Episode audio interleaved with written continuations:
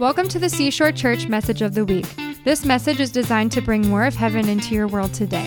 For more resources like this, or to learn more about our church, visit seashorechurch.com. Turn me to Mark chapter 16. That's going to be our text for tonight. Mark chapter 16. I'd encourage you to bring the Bible that you typically read during the week.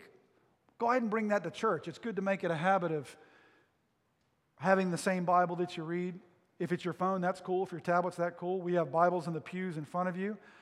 Thank you, Thalia United Methodist Church. And we even have it on the screens uh, if you want to read it there.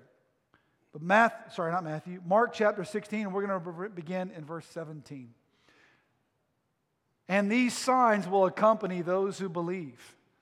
In my name, they will drive out demons. They will speak in new tongues. They will pick up snakes with their hands. And when they drink deadly poison, it will not hurt them at all. They will place their hands on sick people and they will get well. This is not Jesus advising us to start picking up snakes and drinking poison, but he's speaking to a people group who would be inflicted with snakes and poison because Rome began to persecute the church. And so, what we read about and go, huh, when are the snakes coming out of the back that Clayton's going to start handing snakes around? We don't do that. He's speaking to people because that was literally what they were going to be experiencing in just about a year's time. But all of these things that he's saying are important for us to take note of. Those who believe, who? Those who believe will drive out demons, speak in new tongues, pick up snakes with their hands, drink deadly poison, and they will put their hands on sick people and they will be healed. They will do this in his name. Who is the they? Those who believe is the they. So if you believe, you're a they. Congratulations. You're now officially a they. Those who believe will do these things in his name. I want you to notice that Jesus didn't say, Pray that I would do these things. He said, For those who believe, they will do it in my name. We have a, a pretty powerful phrase in my house. I think it's a good thing. I'm not sure. Hear me out and let you decide for yourself. But there's times when, uh, you know, we have three kids. I've got a 16 year old, a 14 year old, and a 12 year old. And, you know, when they, when they first started growing up, kids like to, to uh, experiment and try things they couldn't do before. They want to find out what can I do now that I couldn't do before? And it's kind of cute when they're little because it's like learning to walk, and they're like, oh, these things kind of work. I, this is what they're meant for. And it's kind of cute. They begin to walk. And I remember when Liam first learned how to ride his bike, I think he was three years old, actually. It was kind of kind of early, but I realized that using training wheels, in my opinion, is the worst way to learn how to ride a bicycle because a kid never learns to balance. So the best thing to do is to take the wheels off at three years old. Hear me out and just push them down the street. That's the best way that a kid can learn. You think I'm crazy, but all I did was, I, without telling Romy, I took the wheels off. Don't tell your mother. And I grabbed him by the butt of the seat and pushed him. And he was a little bit scared because the hard thing about a bike is starting out. But actually, riding a bike's not that hard. So, you know, he's riding down the street like this. And after a while, he's like, I was like, pedal. Okay. Starts pedaling. And he's like, oh, I got, okay, I got it, I got it. And then in my brain, I'm going, wait, did I tell him how to stop? I did. I told him how to stop. I said, just pedal backwards to stop. So once you get going, just keep going. If you want to stop, just pedal backwards and then put your foot down and, and you're done. So he did it and he goes all the way to the end of the street. I didn't tell him how to turn, so I was like, just stop. And I'm running after him, trying to catch up to him. He's three. I didn't have to run that fast. And I turned around and go the other way. I was like, all right, whoosh, go. And he goes down the street and he's He's three years old. He's got it. Never used training wheels.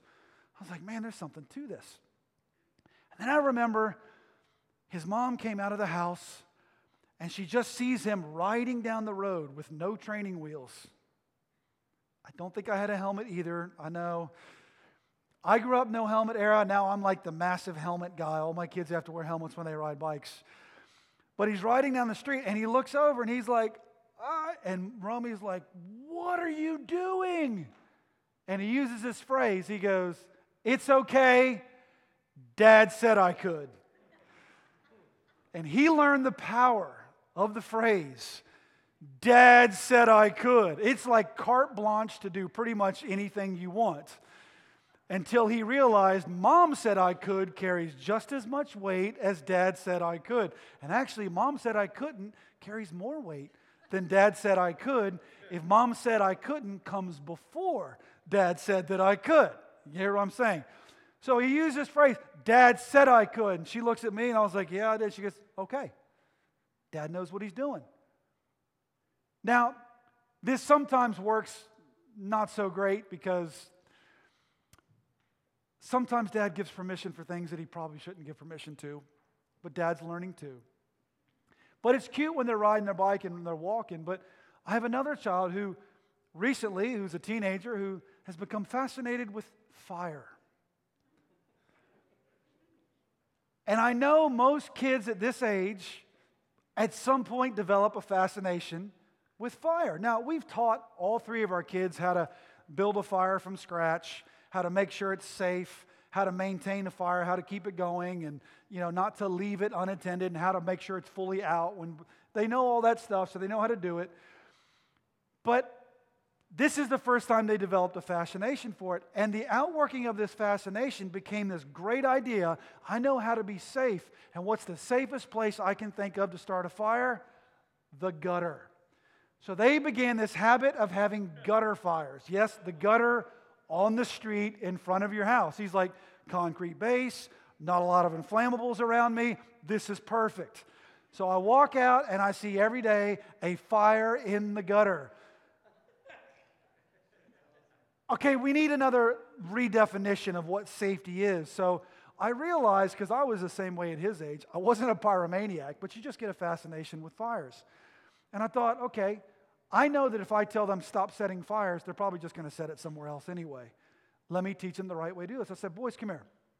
Because he's got a younger friend that has way more of a fascination for fire. Whew. So I said, come back here with me. And we went to the backyard. I said, we've got this, this chimenea, you know, those Mexican fire pit things. We've got one in our backyard. I said, here's the deal. I've already shown you how to have a fire safely. Forgot to mention the no gutter fire moment. But I want to go over all these instructions with you again. And here's the rules. If you keep the fire within this fire pit, and if you make sure that it's always under supervision, like you don't just set it and leave it, then you can start a fire anytime you want as long as you follow those rules and it stays within this fire pit. So, next thing I know, we have three fires a day going on in our backyard. And if you're wondering where the smoke is coming from in our neighborhood, it's ours. Not only that, but if you look in my backyard, they have collected firewood from all over the neighborhood and stacked it up in my backyard to have fires whenever they want to have it. And I remember Romy coming outside one day and she's seeing them starting this massive fire, which technically was still within the chimenea, although it was about to spill out and set the neighborhood on fire. Technically, it was still inside this fire pit. And she's like, Boys, what are you doing? And what did my son say? It's okay. Dad said I could. Boy, is that a fun thing for a kid to be able to say. It's okay. Dad said I could. Do you know when we read this scripture, Jesus wants to see people saved. Jesus wants to save, but he wants us to tell them. Jesus wants to drive out demons, but he wants us to do it. And Jesus wants sick people made well, but he wants us to place our hands on them in order for them to get well. In my name, they will. I recently sat with somebody, he was asking me these questions. They said, Okay, so let me get this straight about praying for sick people. So, if it's God's will for somebody to deal with sickness right now and 5,000 people are praying for him, are we trying to change God's mind? And I went, If God what? If God wants people sick, I don't know what God you're praying to, but my God does not make or want people to be sick. I'm not changing God's mind when I pray for healing, I'm praying God's mind. In fact, the Bible says, I have the mind of Christ. So the mind of Christ is, I will place hands on sick people and they will get well. That's been tested at times because believe it or not, I've prayed for people and they've died. Who wants me to pray for them tonight? So I've, this has been tested in me. Do you still believe that I will lay hands on sick people and they will get well? Absolutely. We can do this because Dad said we could. Do you understand this? These are Jesus' words, not mine. Not even Mark's. They will place hands, their hands on sick people, and they will get well. Why will sick people get well? Because dad said I could. So the issue for us is why is it sometimes when we do lay hands on people, they don't get healed? This used to frustrate me.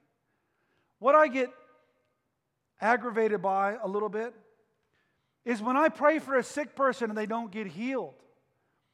Is when I've seen people now, instead of asking the question, well, then how can I see them healed? They change their theology on healing. Well, it must be God's will for them not to be healed. And we develop a theology of failure. If I prayed for somebody and they didn't get healed, it must not be God's will. Really? Maybe if I prayed for somebody and they didn't get well, there's more I can learn about helping sick people get well. Maybe there's more to this sickness than just my faith right now.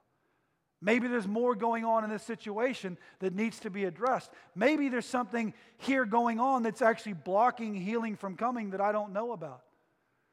But when I began to read this scripture, I said, Jesus, this was not a sometimes. This was not a one out of 10 people will get healed that you pray for. The Bible says every person Jesus prayed for got healed of everything. Did you hear that? Every person of everything. That means when you came to Jesus and you had cancer and a hangnail, they both got healed. Of everybody. And if he's telling us that when we lay hands on people, we'll see the same, I don't want to believe for anything less. So if I pray for somebody they don't get healed, I'm not going to change my theology on healing. I'm asking the question okay, God, what did I miss? What else can happen? What about the next person? I want to learn as I go in this. But it all comes down really to the way we, we, we have, see, and use the authority that God's given us. So, can I take you on a little bit of a journey about the authority that I'm talking about? Because when I, what Jesus is saying here is, I'm giving you the authority to put your hands on sick people and see them healed. I'm giving you the authority to drive out demons. Where does that authority come from? Can I take you on a little bit of a journey? Is that okay? Are you with me? All right, just checking. So, the first thing to understand is when we look at the book of Genesis, and we're going to look at Genesis chapter 1, when God created us, He gave us the authority that He's talking about right now. In fact, in verse 26 through 28, it says, Let us make mankind in our own image, in our likeness, so that they may rule over the fish in the sea and the birds in the sky, over the livestock, all the wild animals, and over all the creatures that move along the ground. Next verse. So God created mankind in his own image. In the image of God, he created them. Male and female, he created them. God blessed them and said to them, Be fruitful and increase in number, fill the earth and subdue it. What does that mean? Rule, authority, right? Rule over the fish of the sea. I claim that every time I go fishing. And the birds in the sky and over every living creature that moves on the ground. To the woman, he said, No, that's too far. That's the next one. Go back to the slide. We'll leave it there. So, God gave us the authority to rule and reign over our environment. Do you see that? So, the authority, we didn't need healing because there was no sickness. But God gave us all the authority over all of the earth. That's a pretty big deal. We rule over the fish, we rule over the livestock, like rule over them, right? We're not fearing lions eating us, we ruled over them. We say come and they come, we say go and they go. I would venture to say that we even ruled over the weather patterns. We ruled over everything, the whole earth, we ruled over. We had authority over everything. Life doesn't quite seem like that now, does it? We seem to be sheltering ourselves against the world, but in the garden, we had authority over all of it. So, what happened? Well, unfortunately, we sinned and we lost the authority that was once given to us. Mankind gives away the authority that was given to them. We can go to that Genesis chapter 3 now, and I want to show you when this happens. Genesis chapter 3. Chapter 3, guys. Genesis chapter 3. Next one. There we go. So we give our authority away. In Genesis chapter 3, after Eve was deceived by the serpent, she ate the one fruit that God told her not to eat, then gives some to her husband Adam, and he eats. And as a result, they're kicked out of the garden. They're kicked out of this um, perfect environment, and they lose their authority. And God tells the woman, to the woman, he said, I will make your pains in childbearing very severe. With painful labor, you will give birth to children. Your desire will be for your husband, and he will rule over you. To Adam, he said, Because you listened to your wife and ate fruit from the tree about which I commanded you, you must not eat from it. Cursed is the ground because of you. Through painful toil, you will eat from it all the days of your life. It will produce thorns and thistles for you, and you will eat the plants of the field. A vegetarian diet is part of the curse. Let me move on. By the sweat of your brow, you will eat your food until you return to the ground, since from it you were taken, for dust you are, and to dust you will return.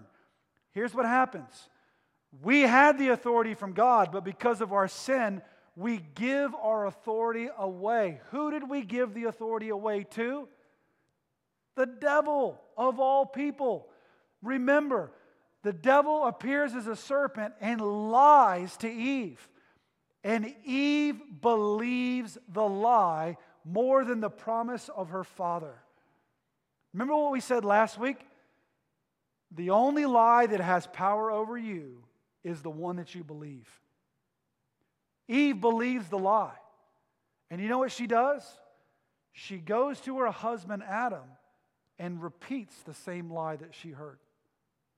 Adam believes the lie that Eve believed, and he sins as well. And they hand over the power and authority that God had given them. They both fall.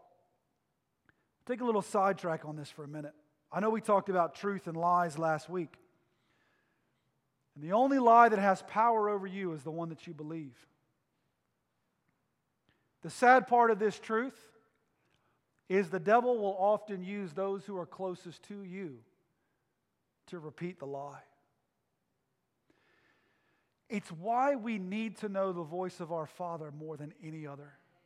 When Jesus said, You will know the truth and the truth will set you free, he didn't say you will know the truth because your leaders told you what the truth is, because your pastor told you what to believe, because your wife knows what's best, she prays more than anybody else, so just get truth from her.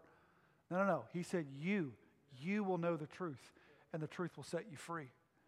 It's important that what I say, you just don't take it as gospel truth. Find out in your Bible yourself. Eve was the one Adam was closest to. And so naturally, Adam would trust what Eve says, right? But what Eve was saying was contradictory to what God had told him. And at some point, you've got to realize that sometimes lies can come through those who are closest to me. It doesn't mean they hate me. It means that they've believed a lie, and now they're repeating a lie that they've believed. And so I have to learn to love the person, but cut off the lie. Are you following me? There are people who love you, but will repeat lies to you that they've believed from the enemy. And what you need to learn how to do is to cut off the lies that are being spoken to you and still love the person. This is a tragedy that we've seen in church life too much. I've seen some of the nicest people say some of the most horrible things because they've believed a lie. And when the lie gets exposed, they repeat it without realizing that I've been following something that's not true. You know, this actually happened to David. David, you remember when he fought Goliath, the big nine foot giant? You think six eight? you think this is tall? Imagine fighting a nine foot giant. And Goliath had been terrorizing the Israelites for quite some time. He was leaving, one guy, leaving the whole nation in bondage because he would come out and he would talk trash to them every single morning. And they were so riddled in fear and oppression that they were hiding in a ditch. And then David, this little shepherd boy, like a kid, right? A kid who's a worshiper, a kid who's been spending years on the backside of a desert worshiping God, shows up on the scene he's like, Who is this guy? What? Why are you guys hiding here? Why are you hiding from this guy? It's funny how being on the mountaintop alone, but in worship, gives you a different perspective than people who are on the front lines of the battle who think we're the veterans, we tell you how it is, we've been doing the fight. But the worshiper that's been away with God comes by and comes with heaven's perspective instead of man's perspective. And he shows up and he goes, I'll fight this guy. And then King Saul tells David something very interesting. You know what he says? The king, the leader of the nation. He looks at David and goes, You can't fight this guy. You're just a boy. And he's been a warrior since his youth. Could you imagine the heart of a young David? I've been, I've been looked over and passed over, and I've just been worshiping God on a mountain.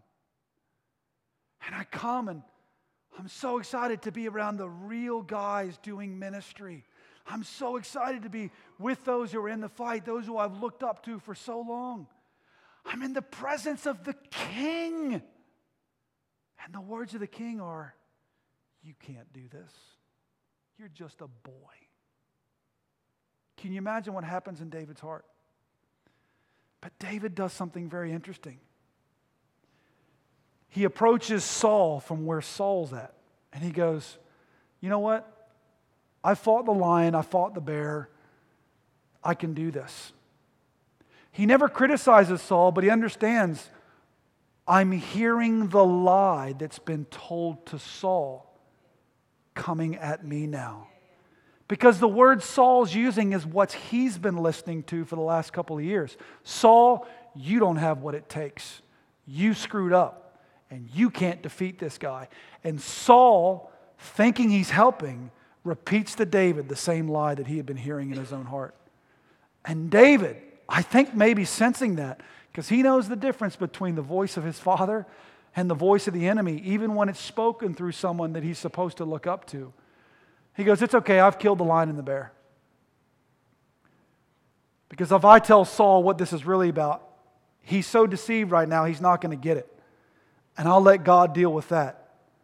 Because I've done a little bit of fighting, I'll go do it. But when David stands in front of Goliath, you know what he says? He doesn't tell Goliath, I've killed a lion and a bear and you're nothing. He stands before Goliath and he says, I come in the name of the Lord God Almighty. It's not me you've defied, it's Him. And I'm coming in His name. And today, I'm cutting off your head. I'm feeding your carcass to the birds. That is my favorite part. And then I'm going to take all y'all, like he's talking to the whole army now. Because dad said I could. And Saul's not my father. My dad said that I can pick up snakes with my hands and drink deadly poison. And I can lay hands on sick people and they will be made well. So, nine foot giants, that is no problem for my dad. My dad said I could, and watch what's going to happen. Give me five stones, that's all I need. I don't need a sword, I don't need a shield, I don't need any of your armor. Just give me what I know, and the giant's going down because I carry his name. And he defeats the Goliath.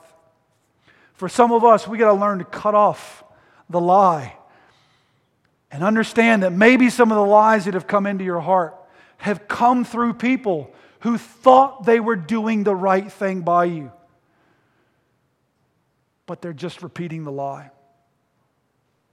Stop going around and looking for lies and just know the truth, and the truth will set you free.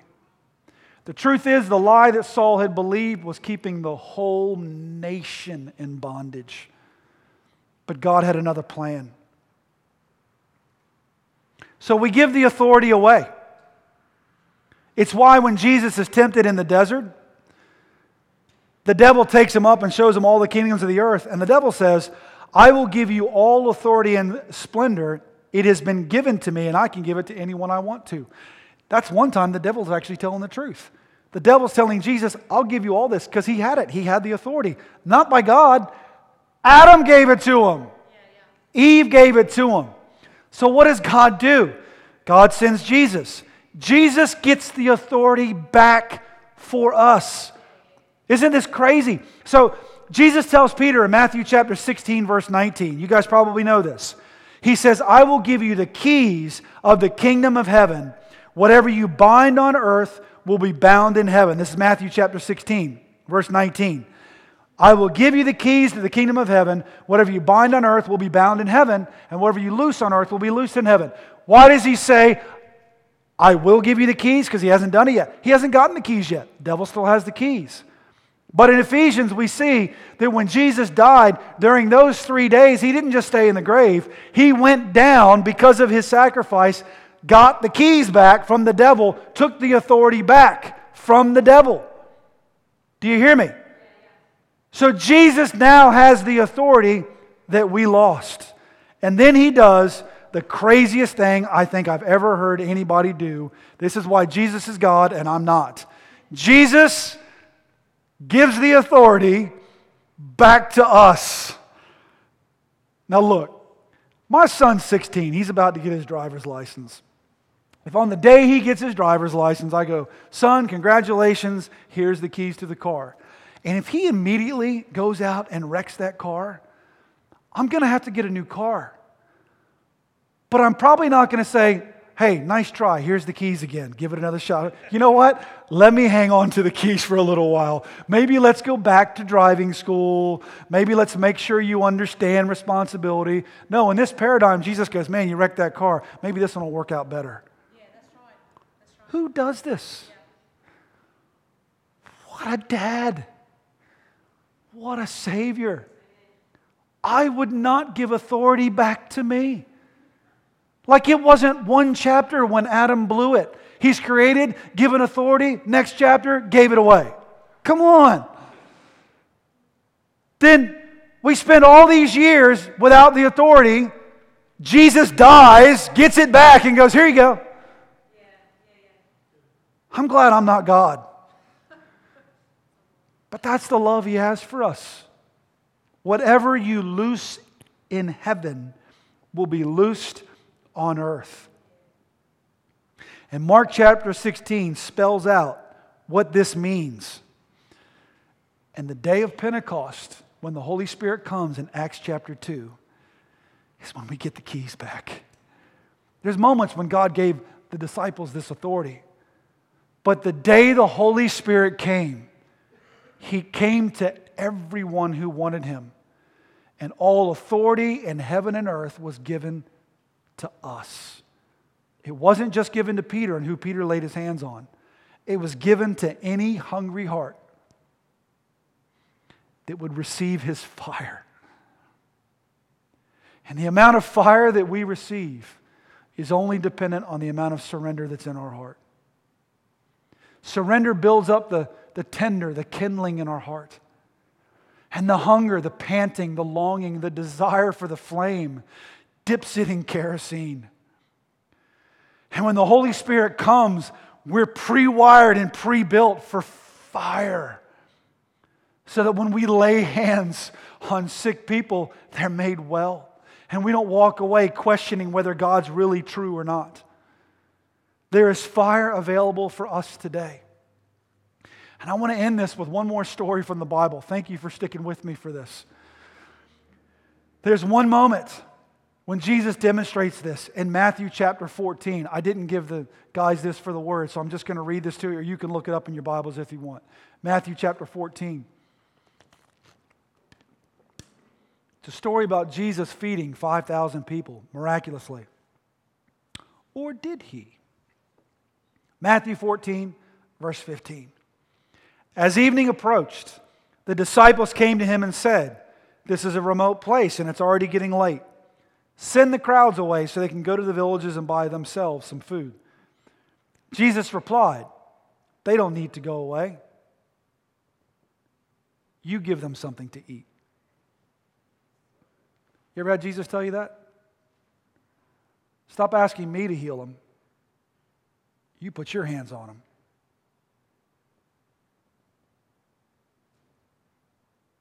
We only have five loaves of bread and two fish, they answered. Bring him here to me, he said. And he directed the people to sit down on the grass. Taking the five loaves and the two fish and looking up to heaven, he gave thanks and broke the loaves. Then he gave them to the disciples, and the disciples gave them to the people. They all ate and were satisfied. And the disciples picked up 12 basketfuls of broken pieces that were left over. The number of those who ate was about 5,000 men not even including the women and children. Follow this story with me. These people were so excited about following Jesus, they were running ahead of him to the town he was going to, forgot to bring food, forgot to, oh, that's right, eating. I forgot about that. They're so panting, longing for Jesus that they forgot to bring food. They just started running. Oh man, imagine a church that gets this. They just ran. They get to there, and there's at least 5,000 men because that's how they counted people back then, but there's much more women and kids. I have a family of five, so you can multiply perhaps five by five. There could have been 25,000 people there.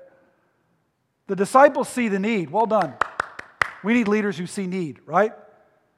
And they go, hey, Jesus, we got to get, we got, we got, man, we need some strategies. We need a plan. We need something. We, got a, we, we need a, a, building plan, a feeding plan, a bus plan. We need uh, an event planning. We need, we need all this stuff, and we need to. And Jesus goes, You give them something to eat. Well, we only have five loaves and two fish. Oh, that's funny. Give me the loaves. Takes the loaves and breaks them in half. Breaks five loaves in half, and we have two fish. How many pieces do we have now? Any mathematicians we got? Five loaves broken in half. How many loaves do we have now? You didn't know you were going to get a math quiz. We break five loaves in half. How many loaves do we now have? And if you have to drive 20 miles an hour to a town 30 miles away, and no, I'm not, I'm just kidding. Five loaves broken in half. How many loaves do you have? Five loaves broken in half. How many individual pieces of bread do you now have? Ten. Thank you. How many fish were there? He broke the bread, not the fish. So, how many pieces of bread do you have? How many fish do you have? How many disciples do you have? What's 10 plus 2? You follow me now? Thank you, David. So you now have 12 individual pieces of food. You follow me? Who did he give the pieces of food to? So each disciple got what? One piece of food. You either got a piece of bread or you got a piece of fish. But at least 5,000 people got fed. Here's the question I have for you When did the miracle happen?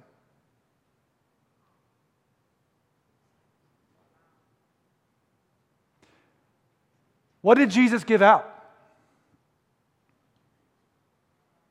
12 pieces of food. He only gave out what was there. When did the miracle of multiplication happen? When the disciples gave it to the people. Who fed 5,000 people? Jesus or the disciples. I want you to understand we know Jesus is the miracle worker. I'm not trying to develop a Messiah complex in you. What I want you to see is Jesus doesn't always give you food to feed 5,000 people. Sometimes He gives you a piece of bread, sometimes He gives you a piece of fish. But when you step out And you're looking at your piece of bread and going, I see one piece of bread and a thousand people. The miracle happens when you begin to pass it out. The story we know is that it's more than enough that was even collected afterwards. He was told to gather all the broken pieces together. And how many basketfuls were left over? Twelve basketfuls were left over. So at the end of the miracle, the disciples gathered all the broken pieces back again. I think every one of them left with a little reminder of what had happened in that moment. You see, God wants to perform miracles in our midst, but He wants to use us to do it. I wouldn't do it this way. I'm the do it my move. I got this. You ever know that? Like I try to teach my kids how to work on their bike, and I'm just like, just move. I'll do it. It's my nature. And my kids like Jai's going, but Dad, I want to know how to do it. I want to know how to fix my bike chain. I want to do it myself. And I've got to go, okay. Jesus wants to save, He wants to heal, and He wants to set free, but He wants you to do it. Would you stand with me for a moment? I love that Stephanie did this. I didn't ask her to do that. She didn't know what I was going to talk about. But I just want to declare something tonight. If this is a desire of your heart, I want you to repeat this after me. In your name, I will drive out demons, speak in new tongues. I may, be get, by, I may get bit by snakes, but it won't hurt me.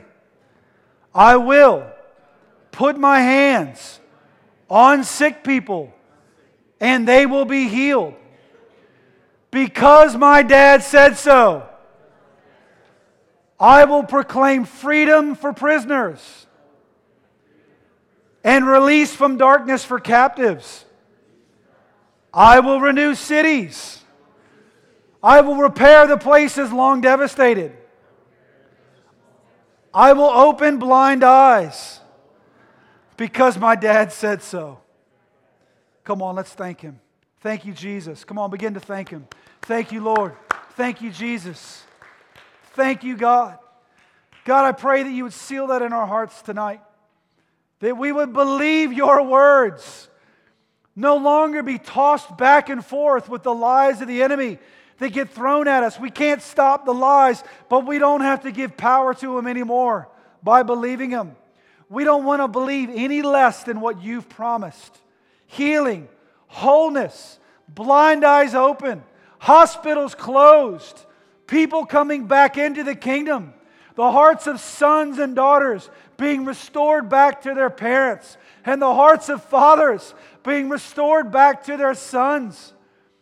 God, we pray for a longing in our hearts for you, that our hearts would be broken again, that we can't just walk past people anymore and hope that you'll do something for them. We are you to that person. You have given us power and authority to do everything that you've told us we can do. And it's on your word that we will go forward. As Peter said, if you call me out, I'll walk on water. If you say so, I'll do it. God, let that cry be on our hearts tonight. Our city needs you. It doesn't need another political solution, it doesn't need another tax solution. It needs you. Father, I pray for boldness over your people tonight to no longer be satisfied with what we've seen but like those little kids that want to see what they can do now that they couldn't do before. I pray that we step out boldly and see a city turned upside down. Upside down. Do it in us, God. In Jesus' name we pray. Amen. Thank you for joining us today. For more resources like this or to find information about our weekly services, visit seashorechurch.com.